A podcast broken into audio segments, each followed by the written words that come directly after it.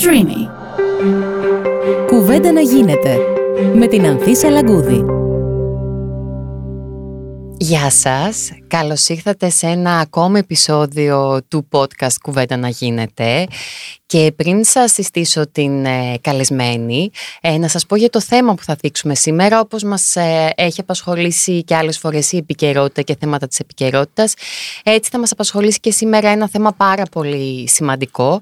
Ένα θέμα που έχει μπει στο δημόσιο διάλογο εδώ και αρκετό καιρό και με διάφορες αφορμές το τελευταίο διάστημα ακόμη πιο έντονα ένα θέμα που διχάζει και δεν είναι άλλο από την ε, τεκνοθεσία από ομόφυλα ζευγάρια. Όταν λέω για αφορμές ενώ φυσικά πρώτη αφορμή πολύ σημαντική ήταν ε, όταν ε, ο ίδιος ο Πρωθυπουργός σε συνέντευξη τύπου στη Διεθνή Έκθεση Θεσσαλονίκης είχε μιλήσει για την ισότητα στο γάμο και ότι το νομοσχέδιο θα ψηφιστεί μέχρι το τέλος της τετραετίας και μία άλλη αφορμή που συζητάμε πολύ το τελευταίο διάστημα είναι φυσικά και ο κύριος ε, Κασελάκης ο οποίος ε, θέλοντας και μη με τον ε, γάμο του, νομίζω μάλλον θέλοντας, την έχει βάλει ξανά τη συζήτηση στο, στο επίκεντρο του δημόσιου διαλόγου. Λοιπόν, τώρα νομίζω ήρθε η ώρα να συστήσω την καλεσμένη μου, που είμαι πολύ χαρούμενη που βρίσκεται σήμερα μαζί μας.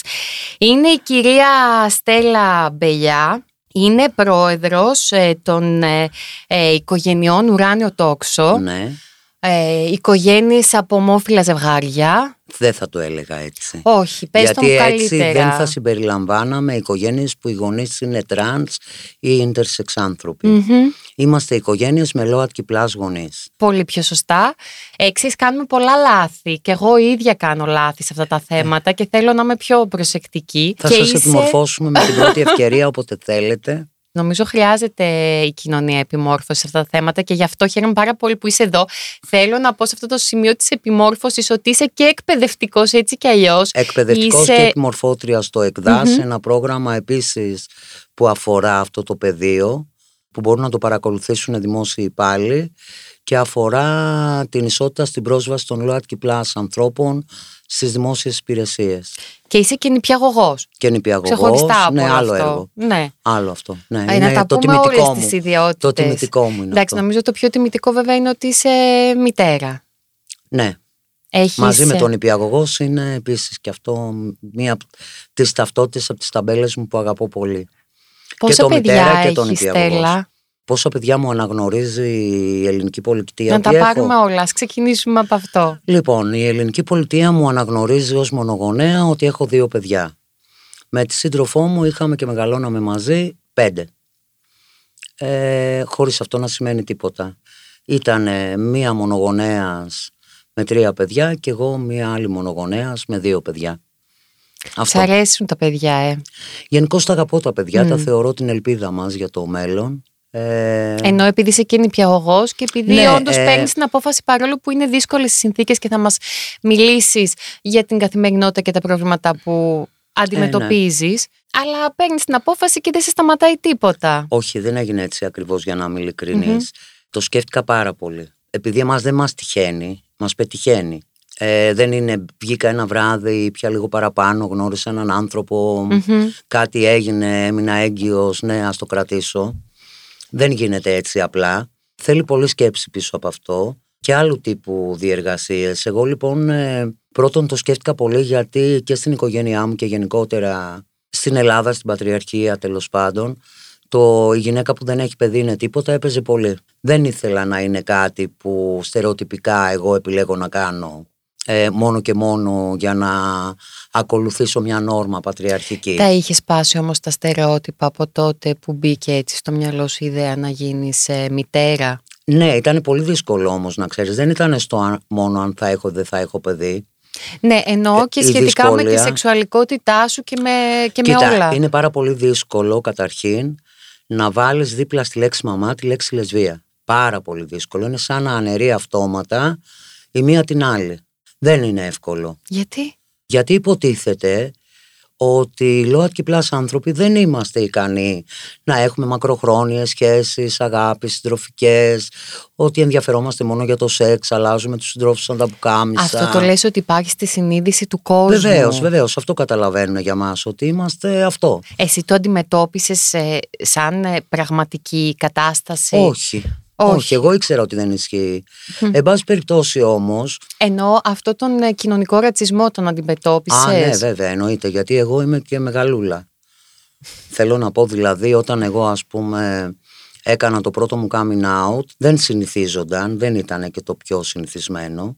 Οι άνθρωποι ήταν πολύ βαθιά θαμένοι στις δουλάπες τους. Αυτό το είχες ε, σκεφτεί πιο πριν, είχες ε, δεύτερες σκέψεις ή σου βγήκε πολύ αυθόρμητα, φοβόσουν στην αρχή να το κάνεις; Ε, στην οικογένειά μου όχι, δεν φοβόμουν καθόλου. Ε, μεγάλωσα με πάρα πολύ αγάπη από ένα πολύ ερωτευμένο ετερόφιλο ζευγάρι που με αγαπούσαν και πάρα πολύ και με επιθύμησαν πάρα πολύ να με αποκτήσουν.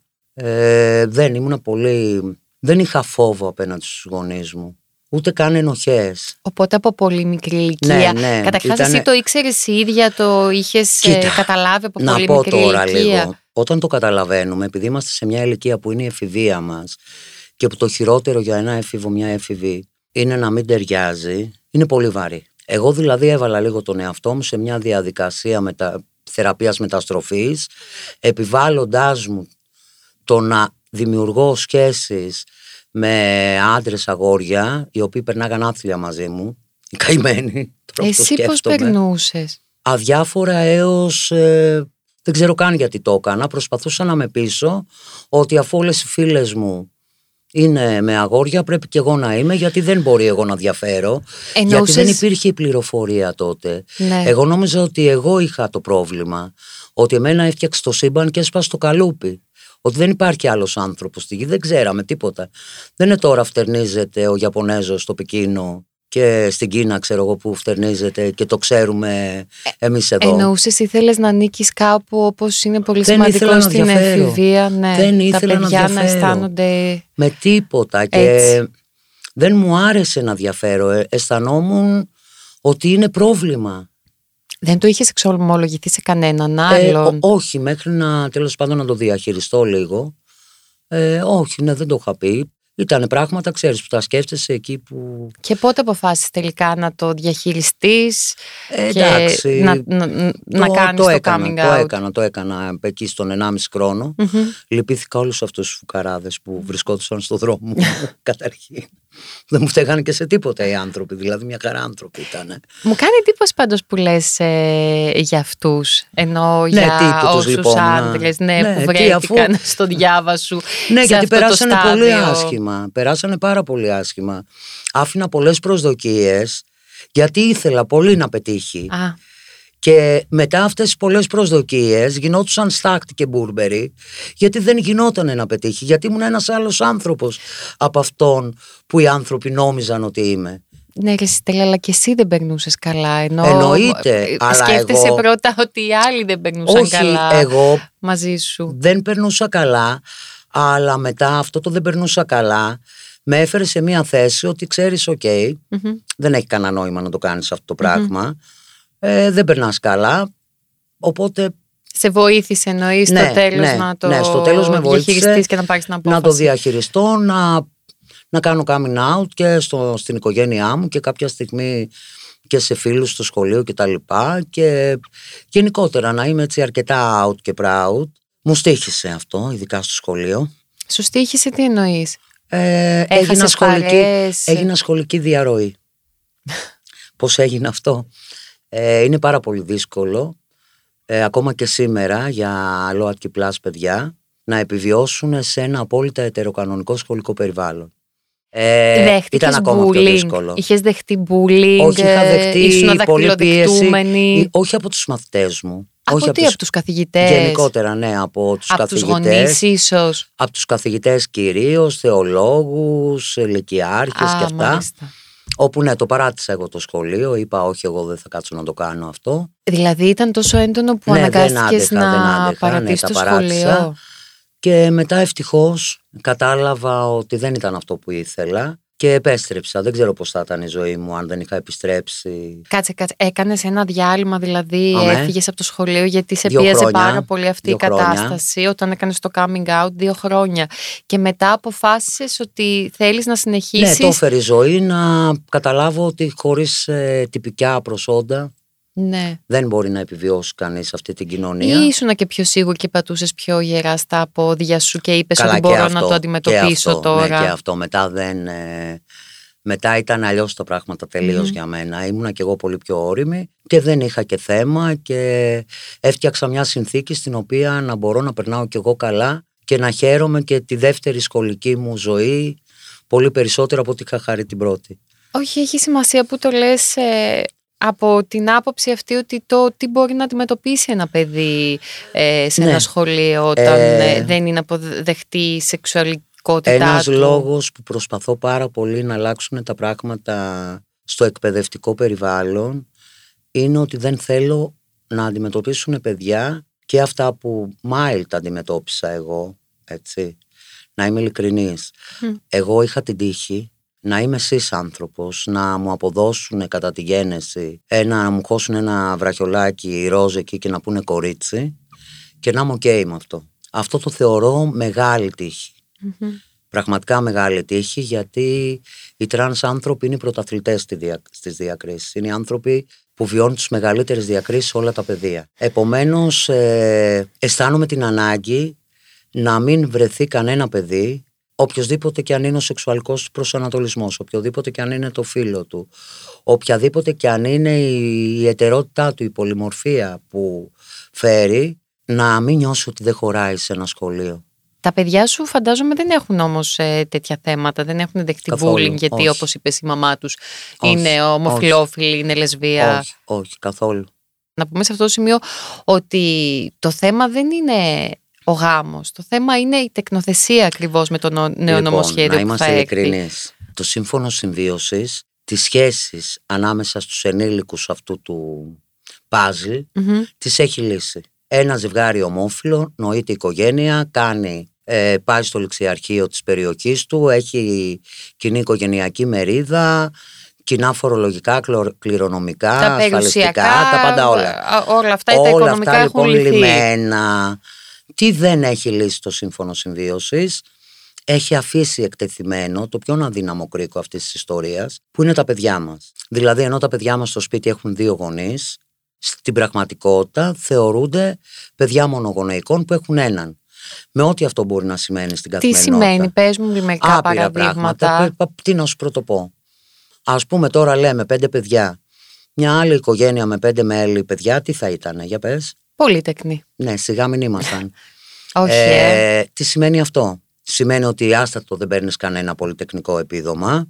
Άστατο θες να ταξιδέψεις με όλα αυτά τα παιδιά. Δεν έχεις το βανάκι το εφταθέσιο. Μμμ. Πρέπει να χώσεις δύο αμάξια ας πούμε στο καράβι να πας ε, στη Βενετία να δεις την Ιταλία τον παππού. Ε, γιατί δεν χωράς σε ένα αμάξι που να τα βάλεις, τι είναι τα παιδιά σαρδέλες, τα βάλεις στο πορτπαγκάζ, το να πας το άλλο.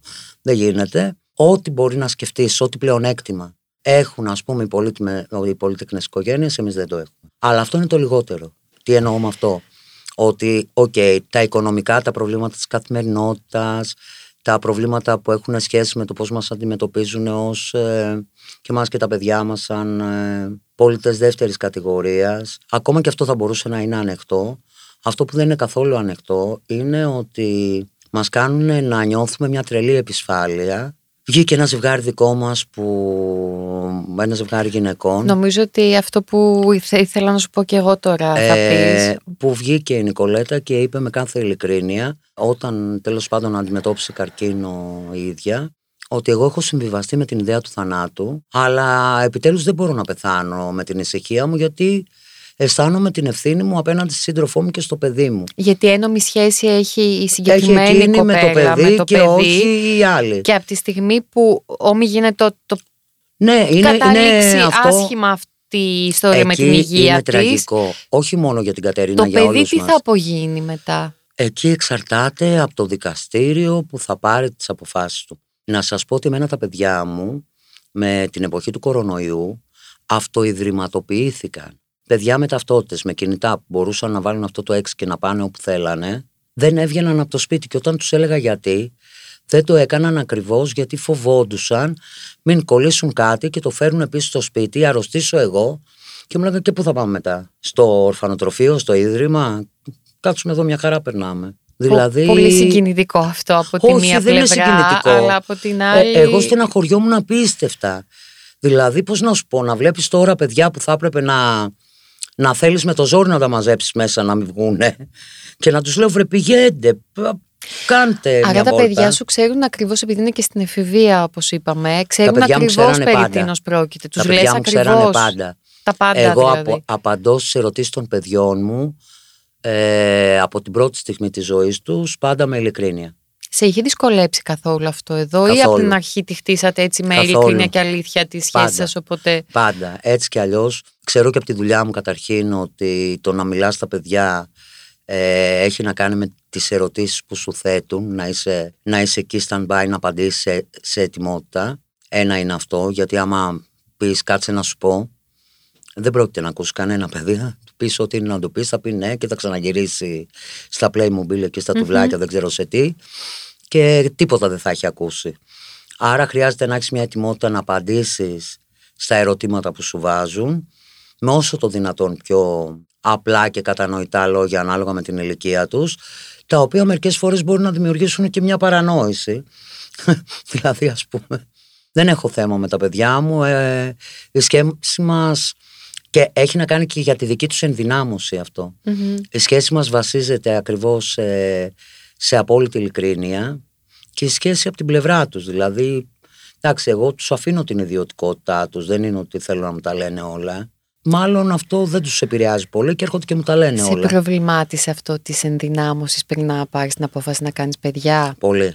Γι' αυτό μου πήρε και χρόνο και γι' αυτό και ήθελα να είμαι σίγουρη για το τι κάνω. Παρ' όλα αυτά όμως όλα αυτά έχω καταλάβει ότι είναι δικές μας αγωνίες οι οποίες δεν έχουν αντίκρισμα στην πράξη. Δηλαδή, τους ρωτούσαν Τύπου, για τον ε, μπαμπά Ε, δεν τους. του αρέσει του μπαμπά σου το ποδόσφαιρο, μόνο με τη μαμά σου σε βλέπουμε και έρχεσαι. Μμ. Ε, έλεγε ο δικός μου, δεν έχω μπαμπά. Τι εννοείς δεν έχεις μπαμπά, αυτό δεν γίνεται. Ε, πώς δεν γίνεται, δεν είχα ποτέ, γίνεται. Α, πέθανε. Όχι, ρε φίλε, δεν πέθανε, δεν είχα ποτέ. Πώς το λένε. Ε, να σκέφτεται τώρα το άλλο το παιδάκι που δεν έχει καμία εικόνα, έτσι, δεν το κάνει για να σε κακοποιήσει. Δ- δεν πάει να κάνει κακό. Ναι, ναι, ναι. Αλλά απλώς δεν ξέρει. Θεωρεί ότι η απαραίτητη προπόθεση για να υπάρχει, ας πούμε, ένα παιδί είναι να έχει μαμά και μπαμπά. Αυτό ξέρει. Αυτό τα επηρέαζε τα παιδιά. Όχι. Ε, απ' τη μία, όταν ε, δεν βαραίνεις τα παιδιά με μυστικά και ψέματα, δεν τους βάζεις περιορισμούς στο τι μπορούν να πούν και τι δεν μπορούν να πούνε. Ε, ας πούμε, εγώ ποτέ δεν τους είπα ούτε ότι πρέπει οπωσδήποτε να λέτε ποια είναι η οικογένειά σας, ούτε να μην λέτε, μην τυχόν και βγείτε παραπέρα και πείτε και αυτά τα ενίκο μη ενδύμο και όλες αυτές τις βλακίες. Εγώ τους είχα αφήσει ελεύθερους όλους να λένε ό,τι θέλουν. Ε, με ένα δικό τους κριτήριο, όπου νιώθουν καλά και άνετα να το μοιράζονται, όπου δεν νιώθουν καλά να μην το μοιράζονται. Ένιωσες ποτέ ότι δεν νιώθουν καλά σχετικά με αυτό; Όχι ιδιαίτερα. Όχι. Δημιουργήθηκε κάποιο θέμα μέσα στην οικογένεια κάποια στιγμή; Μα όχι ιδιαίτερα. Έχει να κάνει επίσης με έναν τρόπο εγώ είμαι και αποδεκτή και από το επαγγελματικό μου περιβάλλον. Ήμουν ας πούμε πρόεδρος στο σωματείο μου εκπαιδευτικών κορυδαλού Μμμ. Αγίας Βαρβάρας. Δεν, δεν βγαίνεις να είσαι πρόεδρος σε ένα σωματείο αν οι άλλοι δεν σε εμπιστεύονται να πας να διεκδικήσεις και αυτούς από τη διοίκηση.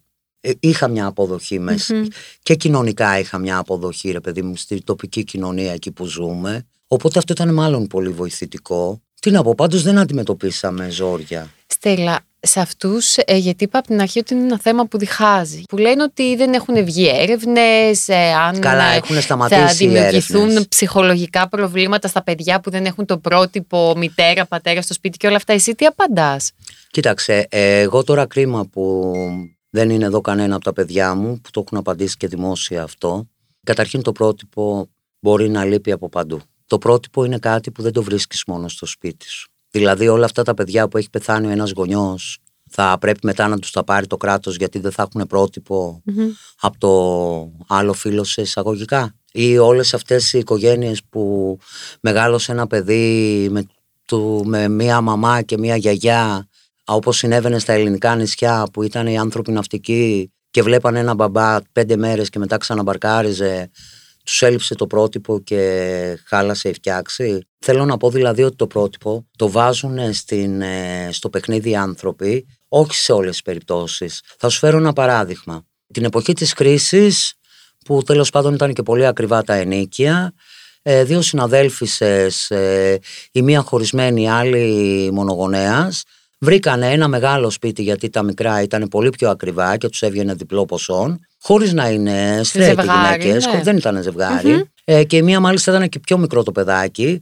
και όλοι λέγανε πω πω ρε παιδί μου μπράβο, μπράβο στην τάδε τέλος πάντων που σε βοηθάει και με το μωρό και τα λοιπά και εσύ μπράβο διαβάζεις το παιδί της, πολύ καλά το σκεφτήκατε και μοιράζεστε τα έξοδα και τι ωραία, τι καλά, σκέψου τώρα να ήταν αυτές ζευγάρι. Πόσο θα ακουγότανε το έλλειμμα προτύπου, πόσο θα ακουγότανε γιατί το κάνετε αυτό στα παιδιά σας το κακό, που στην ουσία δεν υπάρχει κάτι διαφορετικό σε μια συμβιωτική σχέση. Εγώ δεν ήξερα, ας πούμε, τι κάνουν η μάνα μου και ο πατέρας μου στην κρεβατοκάμαρα. Άρα, το να μένω με έναν άλλον άνθρωπο, είτε έχω ερωτική σχέση, είτε δεν έχω, και είναι μια συντροφική σχέση, χ, ξέρω εγώ, φιλική, στα παιδιά μου δεν έχει κανένα αντίκτυπο. Αντίκτυπο θα είχε αν το άλλο άτομο, είτε φίλη, είτε σχέση, είτε οτιδήποτε, ήταν ένα κακοποιητικό πλάσμα. Σωστό, σωστό, πολύ σωστό.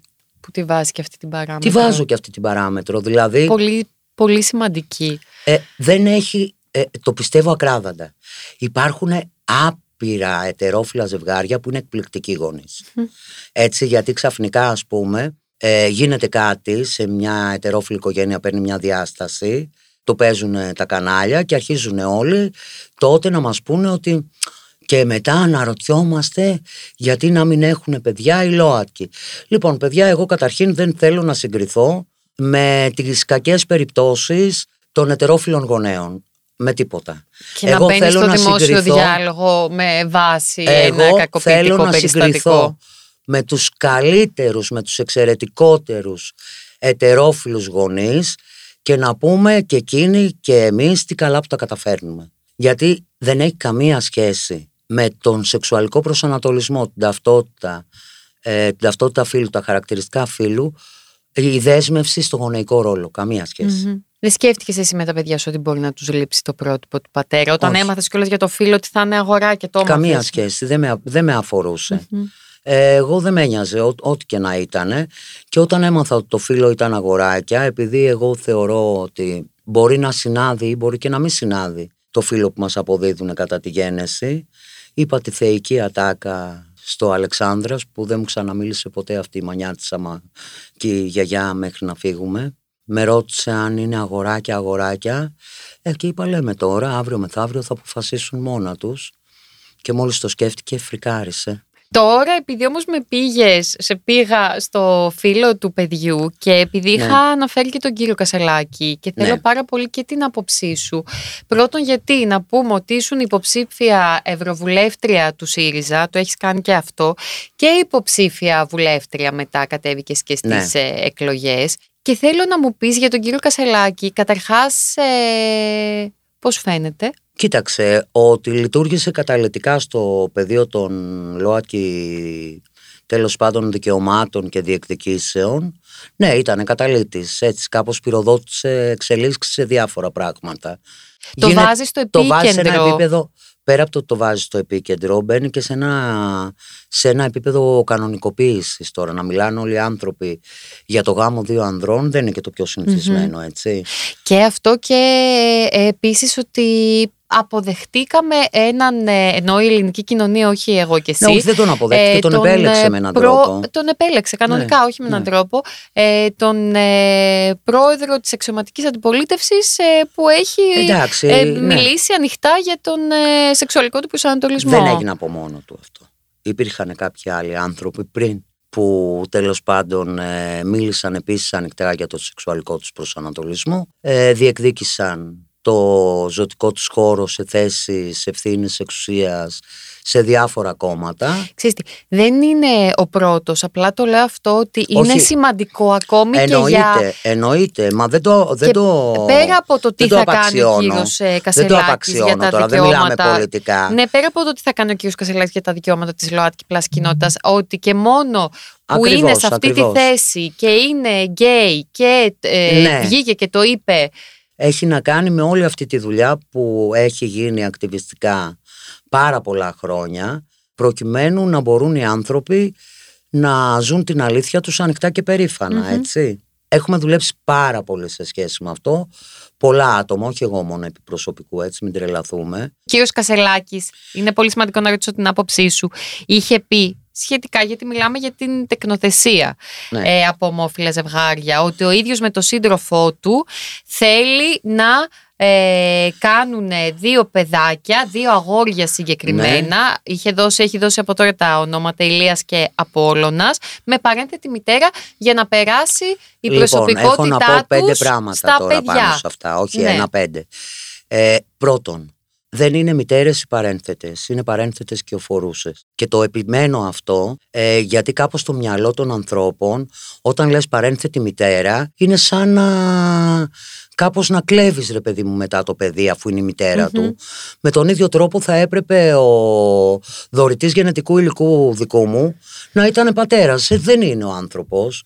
Έκανε μία δωρεά γενετικού υλικού αντίστοιχη με το τέλος πάντων Τώρα με τη- αυτό ε, εννο, Ναι. ε, λες την ορολογία για να Όχι, το λέω για να είναι γιατί στην καταλάβουμε. αντίληψη του κόσμου. Ναι, για να καταλάβουμε καταρχήν ότι Πιο οι, οι, εύκολο. πα- οι παρένθετες δεν είναι μητέρες, είναι κοιοφορούσες.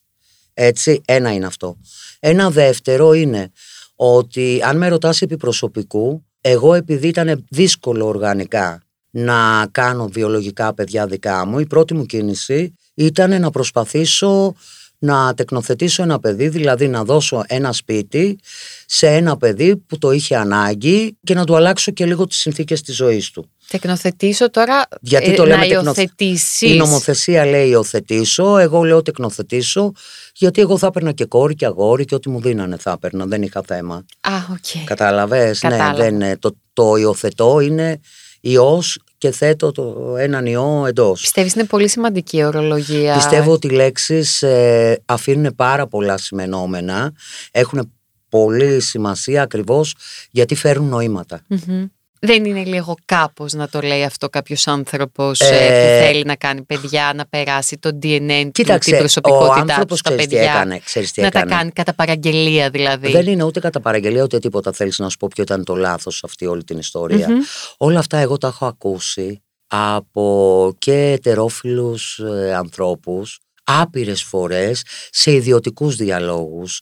Είναι μια διαδικασία που πας με τη μέθοδο της δοκιμής και της πλάνης. Δοκιμάζεις, πετυχαίνει, λες πάρα πολύ ωραία, ευτυχώς. Αποτυγχάνεις, λες όπα, πάμε μία πίσω, ξαναπάμε πάλι. Ένα είναι αυτό λοιπόν. Δεν ξεκινάς προετοιμασμένος, προετοιμασμένη, προετοιμασμένο να μπεις στη διαδικασία του κάνω παιδί και ξέρω πώς να το φροντίζω. Δεν υπάρχει ρε παιδί μου αυτό, η εκπαίδευση αυτή δεν την έχουμε. Δεν, δεν γίνεται να την έχουμε με κάποιο τρόπο γιατί τα παιδιά δεν είναι καρμπών, είναι διαφορετικά πλάσματα. Κάθε παιδί έχει τις δικές του ανάγκες. Εμένα που ήταν και δίδυμα έτσι που υποτίθεται μεγαλώνω στο ίδιο περιβάλλον με τους ίδιους ανθρώπους με με με ήταν δύο τελείως διαφορετικά παιδιά σαν χαρακτήρες. Εν πάση περιπτώσει, εγώ ούτε με ενδιέφερε αν θα έχω αγόρια ή αν θα έχω κορίτσια ή αν θα έχω οτιδήποτε. Ναι, ρε Στέλλα, Πρώτον. απλά όταν. Δεύτερον. ε, κάτσε, πρέπει πρέπει να σου πω σε αυτό το σημείο γιατί να μην το χάσουμε. Επειδή βάζεις το τραπέζι και πολύ καλά κάνεις σχετικά με το πόσο σημαντικές είναι οι λέξεις και πόση δύναμη έχουν οι Ναι. λέξεις. Όταν ο κ. Κασαλέξη, μου λέει, το έχω ακούσει σε ιδιωτικές συζητήσεις. Όταν ο κ. Κασαλέξη όμως το βάζει στο δημόσιο διάλογο και Ναι, λέει: αυτό Εγώ ήταν το λάθος του. θέλω Δεν έχει να καταλάβει πάρω λοιπόν. δύο αγόρια για να Άκου περάσω λίγο. την προσωπικότητά μου σε αυτά. Άκου λίγο. Αυτό που είναι το λάθος λοιπόν είναι ότι αυτός ο άνθρωπος δεν έχει καταλάβει ότι άλλο είναι η δημόσια σφαίρα και άλλο είναι το σαλόνι του σπιτιού μας. Αυτό ήταν το πρόβλημα. Μερικές φορές όλο αυτό το πράγμα του είμαι, στη- είμαι on camera και μιλάω και είμαι ειλικρινής και λέω την αλήθεια μου, τον δυσκολεύει να φιλτράρει πράγματα. Νομίζω ότι μαθαίνει και αυτός με το δύσκολο τρόπο. Ε, δεν γεννήθηκε κανένας μας να ξέρει. Ούτε εγώ μπορώ να κάνω πολύ μεγαλύτερη γκάφα κάποια στιγμή, δεν ξέρω. Εκεί που θέλω να καταλήξω όμως, δεν πίεσα ποτέ τα παιδιά μου να γίνουν κάτι πέρα από αυτό που τα ίδια επιθυμούσαν να είναι. Και νομίζω ότι είναι το καλύτερο που μπορεί να κάνει ένας γονιός, να αφήσει το παιδί του να μεγαλώσει αυτό που είπε το δικό μου το παιδί. Αυτό το ότι του- τον ρωτάει δημοσιογράφος Ε, για ποιο πράγμα θαυμάζει τη μαμά σου. Λέει για τη μαχητικότητά της. Και δεύτερον, λέει για τον τρόπο που με μεγάλωσε.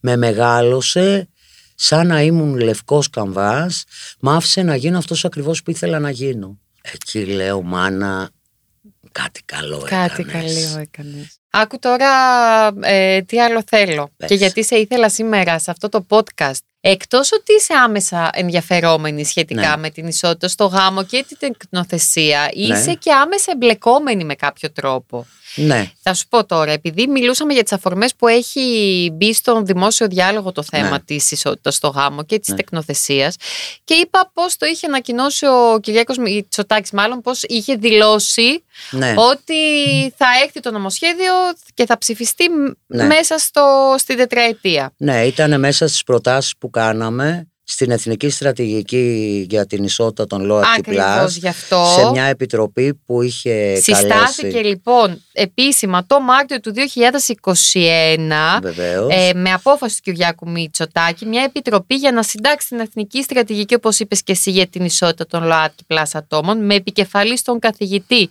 και πρώην πρόεδρο του Ευρωπαϊκού Δικαστηρίου Δικαιωμάτων του Ανθρώπου ε, Σισιλιάνος. Αλεξάνδρο Σισιλιάνο δύο ακαδημαϊκούς νομικούς, τρία μέλη της κοινότητας και τρία μέλη της ε, λοιπόν, κυβέρνησης. να πούμε και τα ονόματα τώρα.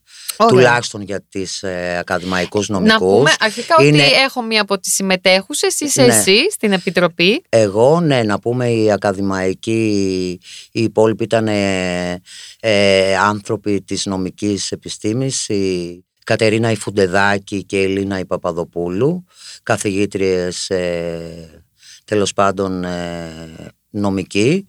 Ε, από το νο- ακτιβιστικό πεδίο ε, ήταν ε, η, η αείμνηστη θα έλεγα εγώ και πολύ δυναμική Μαρίνα Γαλανού ε, η πρώην πρόεδρος γιατί της το στέρισε η ζωή, η πρώην πρόεδρος του Σωματείου Υποστήριξη Διεμφυλικών. Εγώ, ο Αποστόλης ο Καραμπαΐρης από το Θεσσαλονίκη Pride ε, και υπήρχαν και κάποια μέλη της κυβέρνησης.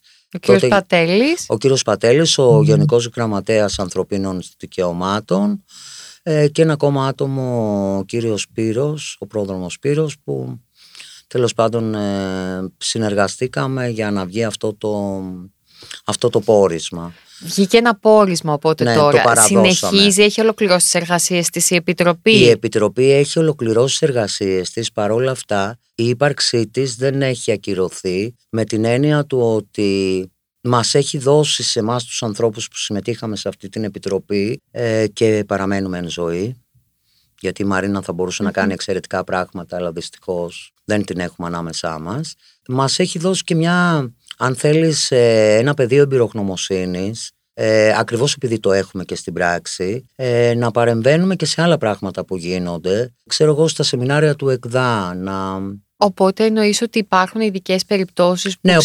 ξανασυνεδριάζεται; που μας ξανακαλούν για κάποιους λόγους να κάνουμε κάποια Α, οκ. πράγματα. Πιστεύεις Όχι μόνο εμάς και Ναι. άλλους ανθρώπους. Το πόρισμα αυτό είχε να κάνει με το νομοσχέδιο για την ισότητα στο γάμο; Το πόρισμα αυτό έχει να κάνει με όλα τα άλλα Ναι, στην ουσία του, ναι. εκτός από το νομοσχέδιο για την ισότητα στο γάμο. Ανέφερε όμως την ανάγκη να έχουμε ισότητα στο γάμο. Στην Εάν ουσία ήθε- αυτό δεν είναι το πρόβλημα μετά το σύμφωνο συμβίωσης. Η τεκνοθεσία δεν είναι αυτό, αυτό που είναι το είπαμε και στην πρόβλημα. αρχή. Αυτό είναι το πρόβλημα.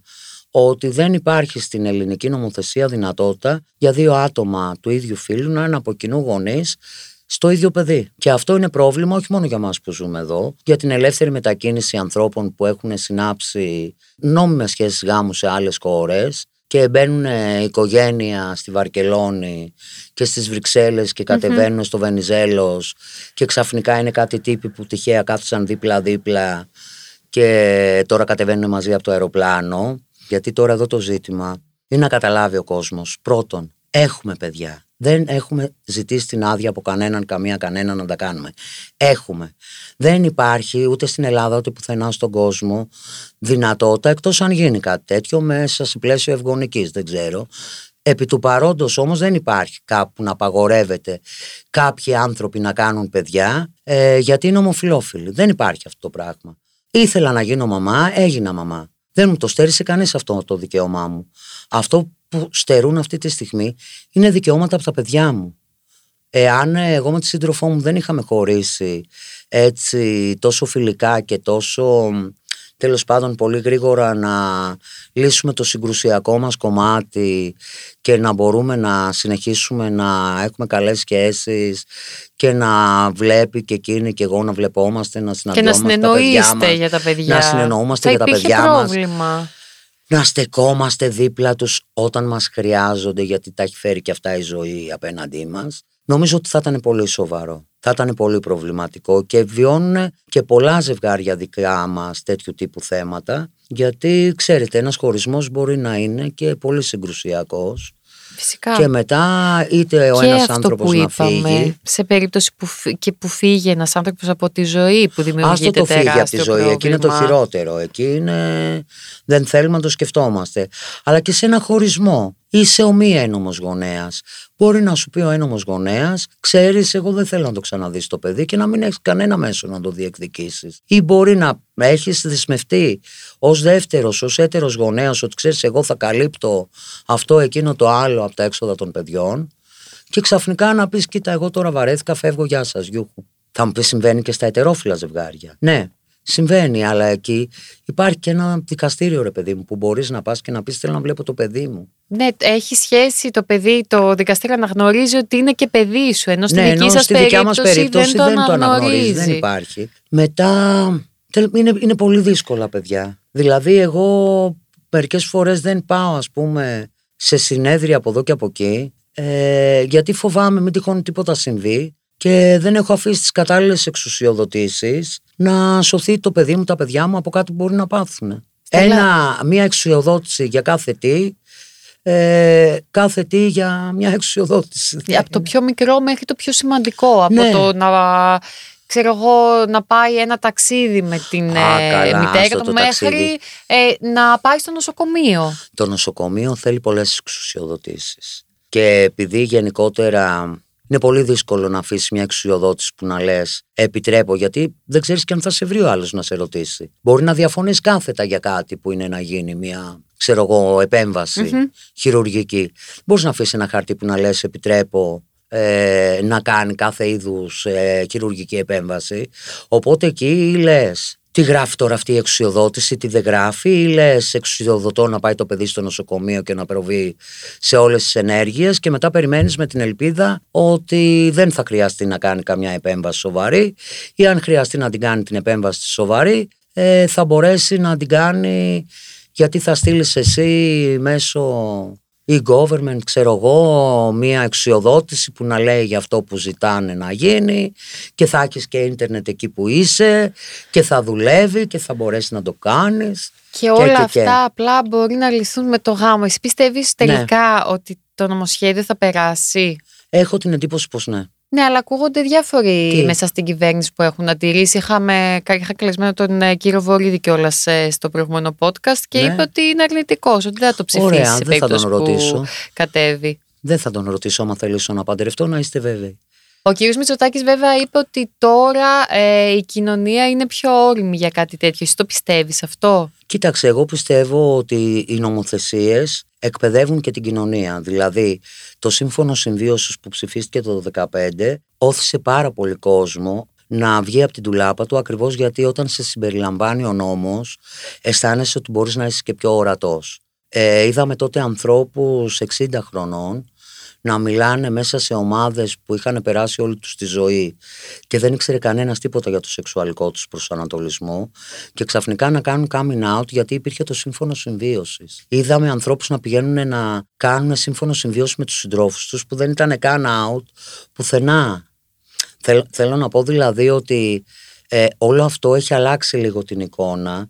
Έχουμε οικογένειες που τα παιδιά τους έχουν μεγαλώσει, έχουν κάνει παιδιά και είναι γιαγιάδες. Το ότι δεν τις ξέρουμε και το ότι δεν βγαίνουν στα μου έχει να κάνει και με την ιδιωτικότητα και με δεν το... είπα αυτό, δεν είπα ότι είσαι η πρώτη. Δεν έσπασε Ναι, το όχι. καλούπι.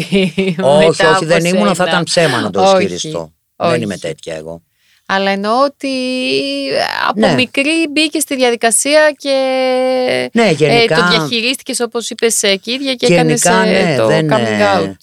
Γενικά ναι, ένιωθα ότι οκ, Ό,τι διεκδικώ το διεκδικώ με φόρα και μέχρι τέλους. Μάλλον γι' αυτό με επιλέγουν και οι συνάδελφοι Να τους, και για το ε, σωματείο. ναι. Ναι. Μάλλον γι' αυτό. Ε, ωραία, να διεκδικήσει εκ μέρους τους ε, όλα αυτά. Ελπίζω με το νομοσχέδιο να μην ε, πήγε τζάμπα τόση δουλειά και το πόρισμα στην ε, όχι, Επιτροπή. όχι. Και Το ελπίζω πόρισμα τελικά σίγουρα δεν πήγε. Άκουσε να δεις. Το να, πόρισμα, να κάνει αυτό που είχε δεσμο- δεσμευτεί ο Πρωθυπουργός. το πόρισμα δεν πήγε τζάμπα γιατί έχουν γίνει αρκετά πράγματα. Έχουν γίνει. Ναι, κάποια πράγματα πολύ σημαντικά έχουν γίνει. Κάποια άλλα δεν έχουν Ο γίνει. Πρωθυπουργός επίσης σας επισκεπτόταν, ναι, κάνατε και μαζί όχι, του. όχι, δεν είχε κανένα τις λόγο. Του επιτροπές. παραδώσαμε, όταν του παραδώσαμε το πόρισμα, συζητήσαμε. Σε ευχαριστώ θερμά που ήσουν σήμερα μαζί μου. Και εγώ σε ευχαριστώ για το χώρο, το χρόνο. Σε ευχαριστώ πολύ. Και εγώ. Και συνεχίζουμε με το θέμα της ε, τεκνοθεσίας από ομόφυλα ζευγάρια και κάλεσα σήμερα και μία νομικό να έχουμε κοντά μας ε, για να μας πει για το νομικό πλαίσιο που ισχύει. Είναι η κυρία Κατερίνα Τρίμη, καλώς ήρθατε. Καλώς σας βρήκα. Είναι- Ευχαριστώ για την πρόσκληση. Είναι δικηγόρος και είναι και μέλος της Εθνικής Επιτροπής για τα Δικαιώματα του Ανθρώπου. Νομίζω Σωστά. είσαστε, επειδή έψαχνα ε, για νομικούς να μιλήσουμε σχετικά με το θέμα, είσαστε από τις πιο κατάλληλες που το ξέρουν έτσι αρκετά καλά. Και θέλω να ξεκινήσουμε αυτή τη συζήτηση. Είπα και πιο πριν με την ε, Στέλλα την Πελιά που ήμασταν μαζί, ότι έχουν δοθεί διάφορες αφορμές και έχει μπει πολύ έντονα στον ε, δημόσιο διάλογο το θέμα της ισότητας στο γάμο, αλλά νομίζω το κυριότερο είναι η τεκνοθεσία από ομόφυλα ζευγάρια. Ε, ναι, η τεκνοθεσία είναι πάρα πολύ σημαντικό ζήτημα, αλλά αυτό δεν σημαίνει ότι υπολείπεται το δικαίωμα ενός ζευγαριού ομόφυλου να έχει το δικαίωμα του γάμου, ακόμα και αν δεν επιθυμεί να κάνει παιδιά. Πολύ σωστό. Απλά τότε θέλω να σας ρωτήσω τι διαφορά έχει το σύμφωνο συμβίωσης με το γάμο. Η διαφορά. Μιλώντας καταρχάς- πάντα για ομόφυλα ζευγάρια. Ναι. Καταρχάς υπάρχει μια πρακτική διαφορά και υπάρχει και μια ε, νομική διαφορά. Η διαφορά είναι ότι ένας πολίτης ο οποίος έχει δικαίωμα να επιλέξει το θεσμό του γάμου θα πρέπει να έχει το δικαίωμα να το κάνει ανεξαρτήτως σεξουαλικού προσανατολισμού, ταυτότητας ή χαρακτηριστικών φύλου. Μμμ. Αν θεωρήσουμε ότι το δικαίωμα στο γάμο είναι δικαίωμα συνταγματικώς κατοχυρωμένο, εάν δηλαδή πούμε ότι ισχύει το άρθρο 2 του συντάγματος για το σεβασμό, ε, για την σεβασμό στην προσωπικότητα, ε, το άρθρο 4 για την ε, ισότητα στα δικαιώματα, το άρθρο 9 για την ε, ισότιμη ε, αντιμετώπιση των πολιτών στην ιδιωτική και στην οικογενειακή τους ζωή, αντιλαμβανόμαστε ότι αυτό δεν μπορεί να αναγνωρίζεται μόνο σε κάποιους από τους πολίτες και όχι στο 100%. Νομικά δηλαδή, καλό είναι όλοι οι πολίτες που διαβίουν σε μία επικράτεια να απολαμβάνουν τα ίδια δικαιώματα χωρίς να υπάρχει καμία διάκριση. Αυτό είναι το κομμάτι το νομικό. Αντίστοιχα, βεβαίως υπάρχουν και αντίστοιχες διατάξεις από την, ε, από την Ευρωπαϊκή Σύμβαση για τα Δικαιώματα ε, του Ανθρώπου, την ΕΣΔΑ, που επίσης μας επιβάλλουν την ισότιμη μεταχείριση των πολιτών, επιβάλλουν την απαγόρευση των διακρίσεων στην ιδιωτική και την οικογενειακή ζωή. Άρα, ξεκινώντας από το γεγονός ότι υπάρχει γάμος που σαν ε, δικαίωμα ισχύει μόνο για τους ετερόφιλους, στα ομόφυλα πρόσωπα και στα τρανς πρόσωπα έχουμε ξεκάθαρη διάκριση εφόσον δεν τους δίνεται η δυνατότητα αυτή. Κάποιος, το βασικό επιχείρημα είναι το ότι εντάξει, έχετε το σύμφωνο συμβίωσης. Το σύμφωνο συμβίωσης παρέχει δυνατότητα κάλυψης κάποιων δικαιωμάτων των δύο συμβιούντων που επιλέγουν αυτή την αστική σύμβαση, γιατί είναι ένα συμβόλαιο πρακτικά το σύμφωνο συμβίωσης. Ποια είναι η διαφορά ανάμεσα στα δύο; Η διαφορά είναι ότι το σύμφωνο συμβίωσης στα ετερόφυλα ζευγάρια αναγνωρίζει το τεκμήριο πατρότητας, δηλαδή αν κατά τη διάρκεια ενός συμφώνου συμβίωσης δύο ετερόφυλων προσώπων έρθει ένα παιδί, το παιδί αυτό θα έχει έναν πατέρα και μία μάνα. Εάν σε ένα σύμφωνο συμβίωσης ομοφύλων έρθει ένα παιδί, εφόσον υπάρχει μία γυναίκα που έχει κάνει ένα σύμφωνο με μία άλλη γυναίκα και μία από τις δύο θα το κυοφορήσει, αυτό το παιδί θα έχει μία μάνα. Γιατί προφανώς δεν ισχύει το τεκμήριο πατρότητας για την έτερη μάνα. Αυτό Ναι. ακριβώς, ότι το θέμα της τεκνοθεσίας είναι αυτό που το διαφοροποιεί τελικά, εκτός από αυτό που λέτε που είναι πολύ σημαντικό σχετικά με το ο καθένας που διαβεί σε αυτή την κοινωνία να έχει ακριβώς τα ίδια δικαιώματα με τον άλλον και σε αυτό το κομμάτι, αλλά αυτό είναι που το διαφοροποιεί. το διαφοροποιεί. Δεν ξέρω αν ε, μ, για κάποιους ανθρώπους μπορεί να είναι πολύ λίγο. Αν, ε- αν έχεις επιλέξει να μην κάνεις παιδιά, είναι αδιάφορο. Είναι όμως και θεσμικό ζήτημα, είναι και ζήτημα ουσίας και έχει και ένα συμβολισμό από πίσω. Ξέρετε, ο γονεϊκός ρόλος δεν έχει φύλλο. Είναι ε, ανεξαρτήτως ε, σεξουαλικού προσανατολισμού ταυτότητας ή χαρακτηριστικών φύλου. Αν ένας άνθρωπος θέλει από το περίσσευμα της αγάπης του να προσφέρει, πρέπει να έχει τη δυνατότητα να το κάνει εφόσον κρίνεται κατάλληλος.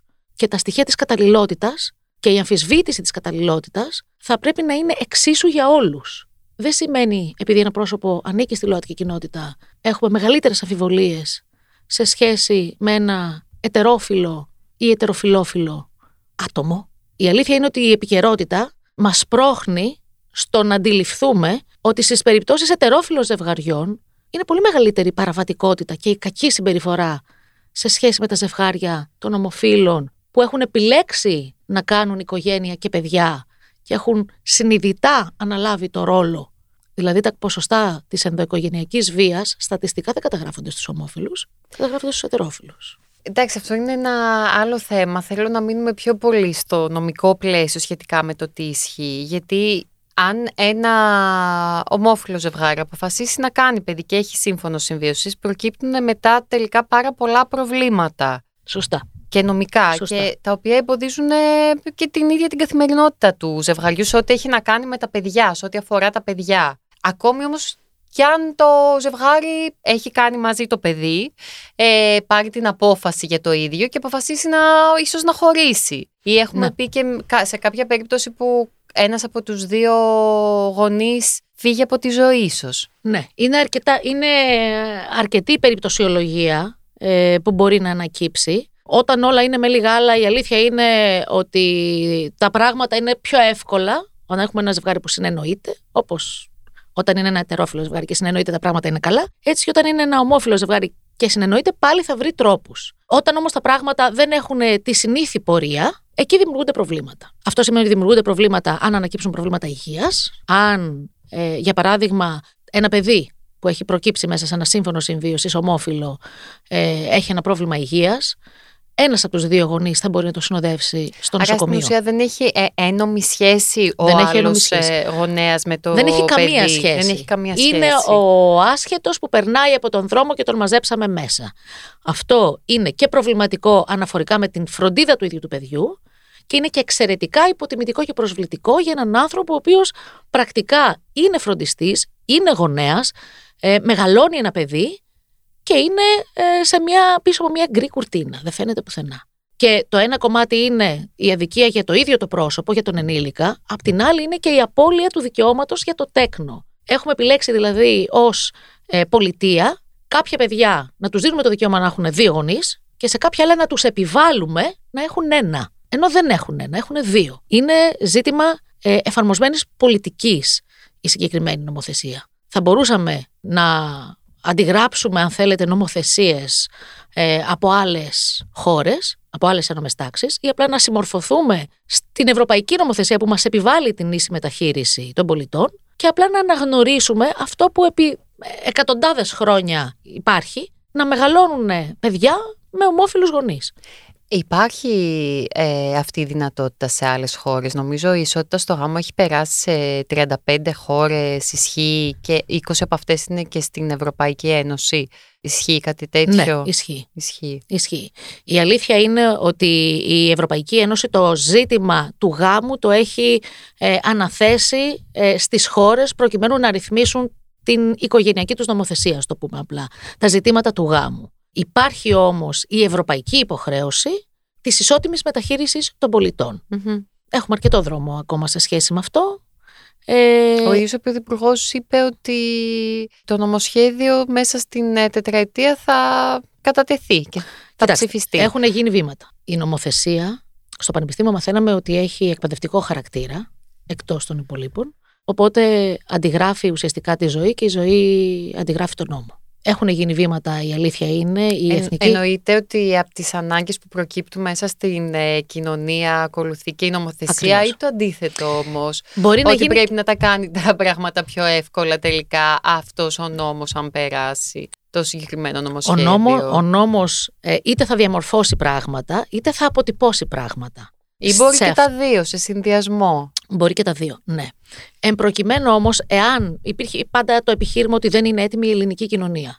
Το ζήτημα είναι θα περιμένουμε να οριμάσει η ελληνική κοινωνία ή θα έρθει ο νομοθέτης και θα αποδώσει το δίκαιο ως οφείλει και ουσιαστικά θα πει στους πολίτες όλους ότι ξέρετε κάτι, είστε όλοι ίσοι, δεν σας διακρίνω. Εάν περιμένουμε να οριμάσει η κοινωνία, ποια κοινωνία τελικά περιμένουμε, ποια ηλικιακή κατηγορία, ποιος θα ορίσει τελικά το δικαίωμα του ενός; Ο νομοθέτης νομίζω ότι αυτό που πρώτα ε, τον ενδιαφέρει και προβλέπει είναι για το καλό του παιδιού. Τον νομοθέτη θα πρέπει να τον ενδιαφέρει να υπάρχει μια γενικώς κοινωνική ισορροπία και να προστατεύονται οι πολίτες. Η αλήθεια είναι ότι τα τελευταία χρόνια έχουν ληφθεί αρκετές νομοθετικές πρωτοβουλίες, οι οποίες προτάσουν το συμφέρον του παιδιού και η πρόσφατη τροποποίηση ε, στον αστικό κώδικα που αφορούσε ουσιαστικά τις σχέσεις των γονέων μετά τη λύση του γάμου ε, προέτασε ως ε, επιλογή και ως επιταγή του νομοθέτη για την αντιμετώπιση τέτοιων συνθήκων μετά τη λύση του γάμου ήταν το βέλτιστο συμφέρον του τέκνου. Εάν λοιπόν δεχθούμε ότι η πρόθεση του νομοθέτη είναι η ικανοποίηση του καλύτερου συμφέροντος του παιδιού θα πρέπει να δεχτούμε ότι όλα τα παιδιά ξέρουν να έχουν ίσα δικαιώματα. Άρα το βέλτιστο συμφέρον του τέκνου θα πρέπει να είναι όλων των τέκνων ανεξαιρέτως. Και σε καμία περίπτωση δεν θα πρέπει το δικαίωμα των τέκνων να απομειώνεται τιμωρητικά σε σχέση με τα άλλα παιδιά, ούτε οι γονείς αντίστοιχα των παιδιών αυτών να απολαμβάνουν χαμηλότερη ποιότητα δικαιωμάτων. Είπατε πριν, υπάρχει το τεκμήριο της πατρότητας. Ναι, έτσι αναφέρεται στο αυτό σύμφωνο από μόνο συμβίωσης. του δεν είναι λάθος. Ε, αυτό από μόνο του είναι λάθος, όντως. Και η αλήθεια είναι ότι ε, μετά την υπόθεση, μετά την καταδίκη της Ελλάδος από το Ευρωπαϊκό Δικαστήριο στην υπόθεση του Βαλιανάτου, που ήταν και ουσιαστικά ο λόγος που οδήγησε στην τροποποίηση του νόμου για το σύμφωνο συμβίωσης και άλλαξε ο νόμος του 2008 ε, με τον νόμο του 2015 και προσθέθηκε η δυνατότητα ε, για τα ομόφυλα ε, ζευγάρια να μπορούν να συνάπτουν σύμφωνο συμβίωσης. Η αλήθεια είναι ότι περιμέναμε ότι δεν θα υπάρχει αυτό μέσα. Και σαν ε, νομικός, αν θέλετε, δημιουργεί μια απορία σε σχέση με το ότι αφού αποφασίζεις να συμμορφωθείς ε, με ευρωπαϊκές επιταγές και με την ΕΣΔΑ, για ποιο λόγο ξανακάνεις δεσμενή διάκριση. Βέβαια, όσοι έχουμε και κάποια χρόνια στην πλάτη μας, θυμόμαστε ότι όταν συζητήθηκε η συγκεκριμένη νομοθεσία στη Βουλή, πριν την ψήφισή της, μία από τις ε, βασικές επιταγές για να ψηφιστεί ήταν να μην προβλέπεται τεκνοθεσία. Να μην υπάρχει τίποτα σε σχέση με διατάξεις που να δίνουν το δικαίωμα εντός συμφώνου οι ομόφυλοι να αποκτήσουν ίσα δικαιώματα σε σχέση με τα παιδιά τους. Έμεινε λοιπόν η διάταξη αυτή ως κολοβή διάταξη σε σχέση με τους ετερόφιλους και για άλλη μια φορά οι ομόφυλοι έμειναν εκτός. Ε, κάποια στιγμή αυτή η ψαλίδα των ανισοτήτων νομίζω θα πρέπει να κλείσει. Από το 2015 μέχρι τώρα υπάρχει μια νομοθεσία που αποδίδοντας ίσα δικαιώματα σε ομόφυλα ζευγάρια νομίζω ότι είναι πλέον σαφές και μέσα από τις βιωτικές σχέσεις όλων μας, νομίζω το έχουμε διαπιστώσει, ότι δεν υπάρχει καμία διάκριση. Με τον ίδιο τρόπο ε, συμβάλλονται, με τον ίδιο τρόπο χωρίζουν, με τον ίδιο τρόπο πεθαίνουν, με τον ίδιο τρόπο μεγαλώνουν παιδιά, με τον ίδιο τρόπο κλαίνε και χαίρονται. Άρα ο λόγος της διάκρισης ποιος είναι τελικά; Όχι και καλά κάνετε επειδή ανα... ε, λέγατε πριν για κακοποιητικές σχέσεις, επειδή καταρχάς εγώ ε, το θεωρώ αναφέρει το δικαίωμα του καθενός να επιλέγει την οικογένειά του και πώς θα κάνει η οικογένεια εξ αρχής. Γι' αυτό δεν ήθελα να μείνουμε στο σε ετερόφιλα ζευγάρια και ομόφιλα ζευγάρια και πιο Είναι από τα το δύο ίδιο. έχουν πιο κακοποιητικά. Θα πρέπει να αντιληφθούμε Ακριβώς ότι είναι αυτό. ακριβώς το ίδιο. Δεν, ε, υπάρχει, δεν περισσεύει καμία Μμμ. δικαιολογία για διάκριση πλέον. Υπάρχουν, ε, ισχύει ένα βασικό αξίωμα ε, σε όλες τις ε, σχέσεις και στο κομμάτι της μεταχείρισης των παιδιών. Δεν υπάρχει ένας τρόπος να γίνεις ο καλύτερος γονέας. Υπάρχουν πάρα πολλοί τρόποι να γίνεις ένας καλός. Όλοι αυτό θέλουν. Δεν αλλάζει κάτι σε σχέση με το σεξουαλικό προσανατολισμό ή την ταυτότητα φύλου των προσώπων. Το στοίχημα είναι το ίδιο. Να ρωτήσω τώρα, αυτή τη στιγμή ε, τι δυνατότητα έχει ένα ομόφυλο ζευγάρι, εννοώ σύμφωνα με τον νόμο που να το καλύψει, σαν ζευγάρι μπορούν, δεν μπορούν ούτε να υιοθετήσουν, Όχι. ούτε με το θεσμό της παρένθετης ε, μητέρας μπορούν. Δεν μπορούν. Τελεία. Τελεία. Δεν Με υπάρχει κανέναν τρόπος. τρόπο. Δεν υπάρχει τρόπος τελεία. Μπορείς μόνος ως μεμονωμένο άτομο Σωστά. να... Ως μονογονέας, Ως όπως λέμε. μονογονέας, να υιοθετήσεις, ε, ε, να κάνεις ε, παιδί, να χρησιμοποιήσεις, Να χρησιμοποιήσεις υποβοηθούμενα υπο- παρα... Σωστά. ε, ναι, την ε, Ω μόνη υποδο- γυναίκα. υποβοηθούμενα πάντα παραγωγή, μιλάμε, ναι. έτσι. Το κομμάτι της παρένθετη μητρότητας και μόνος άντρας είναι άλλη μια καταστρατήγηση δικαιώματος. Δεν υπάρχει εναλλακτική στο κομμάτι των ανδρών. Στο κομμάτι των γυναικών μπορούν να κάνουν εξωσωματική γονιμοποίηση, να καταφύγουν στην ιατρικώ υποβοηθούμενη αναπαραγωγή. Και Μπορούν να γίνουν διάβαζα- ανάδοχοι όμως. Μπορείς. Τα ομόφυλα Ναι. ζευγάρια μπορούν να γίνουν ανάδοχοι με το 4538 του 2018. Ε, μετά το νόμο για το σύμφωνο συμβίωσης, λοιπόν, ε, τροποποιήθηκε ο νόμος σε σχέση με την αναδοχή και πλέον τα ομόφυλα ζευγάρια μπορούν να μπουν στην πλατφόρμα και να ε, χρηστούν ως υποψήφιοι ανάδοχοι γονείς. Θα περάσουν την ίδια διαδικασία πάνω κάτω που θα περάσει ένας άνθρωπος ο οποίος ε, θα υιοθετήσει ένα παιδί, αλλά ο νομοθέτης τους χρήζει ικανούς μόνο για αναδόχους, μόνο για φροντιστές. Διάβαζα κάπου ότι αν έχεις κάνει συνάψη σύμφωνο συμβίωσης και θέλεις ε, να κάνεις ε, παιδί, πρέπει να το με υποβοηθούμενη αναπαραγωγή, Ναι. πρέπει να το λύσεις, να Ακριβώς. κάνεις εξωσωματική, μετά να ξανακάνεις Να μην άμα θες το πεθάνεις. σύμφωνο συμβίωσης. Να μην πεθάνεις στο μεσοδιάστημα Ναι. και να το ξανακάνεις. και να το ξανακάνεις και μετά άμα θες και δεύτερο παιδί πρέπει να το ξαναλύσεις, δηλαδή είναι μια τέτοια διαδικασία. Ναι, είναι μια διαδικασία ε, γραφειοκρατίας που θα πρέ- σε βάζει να συμβιβάζεσαι ε, με την ίδια σου την ύπαρξη. Γιατί κάποια στιγμή κουράζεσαι. Οπότε οι άνθρωποι ή θα επιλέξουν να είναι σε μια σχέση ράβε ξύλωνε γραφειοκρατίας ή απλά δεν θα κάνουν τίποτα και θα είναι ο ένας ο φανερός και ο άλλος ο αφανής και θα προσπαθούν με διάφορα νομικά τρικάκια να δημιουργήσουν κάποιες εξασφαλίσεις εν τέλει για το ίδιο το παιδί. Δηλαδή με μια διαθήκη, με κάποια πλήρη εξούσια, ε, με το να αφήσει μέσα σε μια διαθήκη μια διάταξη που να λέει ότι σε περίπτωση που ο βιολογικός γονέας εκλείψει θεωρώ ότι θα πρέπει να χρηστεί επίτροπος ο μη βιολογικός. Και πάλι όμως αυτός προκειμένου να χρηστεί επίτροπος αλλά όχι συγγενής να αναλάβει δηλαδή την υποπτία κάποιων υποθέσεων του τεκνού, αυτό σημαίνει επίτροπος, πάλι θα πρέπει να περάσει από την έγκριση ενός δικαστηρίου που θα αποδεχτεί τη διάταξη τελευταίας βούλησης του βιολογικού ε, γονέα. Είναι δηλαδή, κάθεσαι και σκέφτεσαι, όλοι οι υπόλοιποι ε, παντρεύονται, κάνουν παιδιά, χωρίζουν, ζουνε, πεθαίνουν. Οι ομόφυλοι, γιατί θα πρέπει να κάνουν περισσότερα; Είναι τελείως Αν είναι υποκριτικό ο υποκριτικό. τρόπος που λειτουργεί. Δεν ξέρω αν είναι ζήτημα υποκρισίας ή αν είναι ζήτημα πολιτικής βούλησης. Γενικώς σε αυτή τη χώρα μας αρέσει να δημιουργούμε εχθρούς, είτε εξωτερικούς είτε εσωτερικούς. Βολεύουν για πάρα πολλούς λόγους. Δεν ξέρω αν είναι ζήτημα υποκρισίας. Σίγουρα όμως Τι εννοείς; δεν είναι θέμα πολιτικής Τι- βούλησης. Τι, τι εννοείς εξωτερικούς εχθρούς.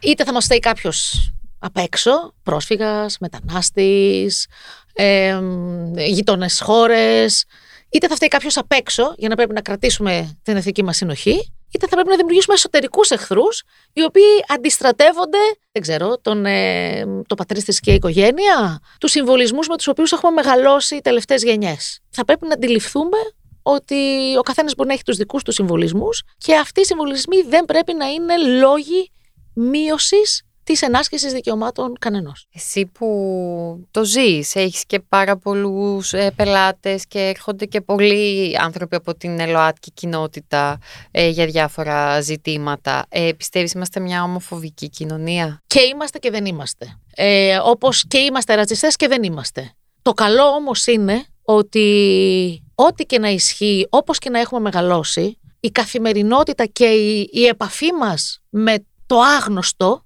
μας εξημερώνει. Εάν δηλαδή... Ε, Πιστεύεις ο φόβος φταίει δηλαδή; ναι, ο φόβος για το ο άγνωστο. φόβος. Ναι. Για κάτι που είναι διαφορετικό από μένα; είναι ο φόβος του διαφορετικού γενικώς. Ναι. Ε, δεν έχουμε μάθει να σεβόμαστε τη διαφορετικότητα, όποια διαφορετικότητα και να είναι. Ε, είτε μιλάμε για, ε, α, για άτομα με αναπηρία, ε, είτε μιλάμε για διαφορετικά φιλετικά χαρακτηριστικά, είτε μιλάμε για διαφορετικό σεξουαλικό προσανατολισμό ή ταυτότητα φύλου, στα πάντα. Αλλά το καλό είναι όμως ότι όταν η κοινωνική σου συναναστροφή σε φέρει σε επαφή με κάποιες από αυτές τις, ε, τους εχθρούς, τους κοινωνικούς εχθρούς, εν τέλει νομίζω ότι αντιλαμβανόμαστε ότι τα πράγματα δεν είναι έτσι όπως μας έχουν μεγαλώσει. Είναι πολύ πιο απλά.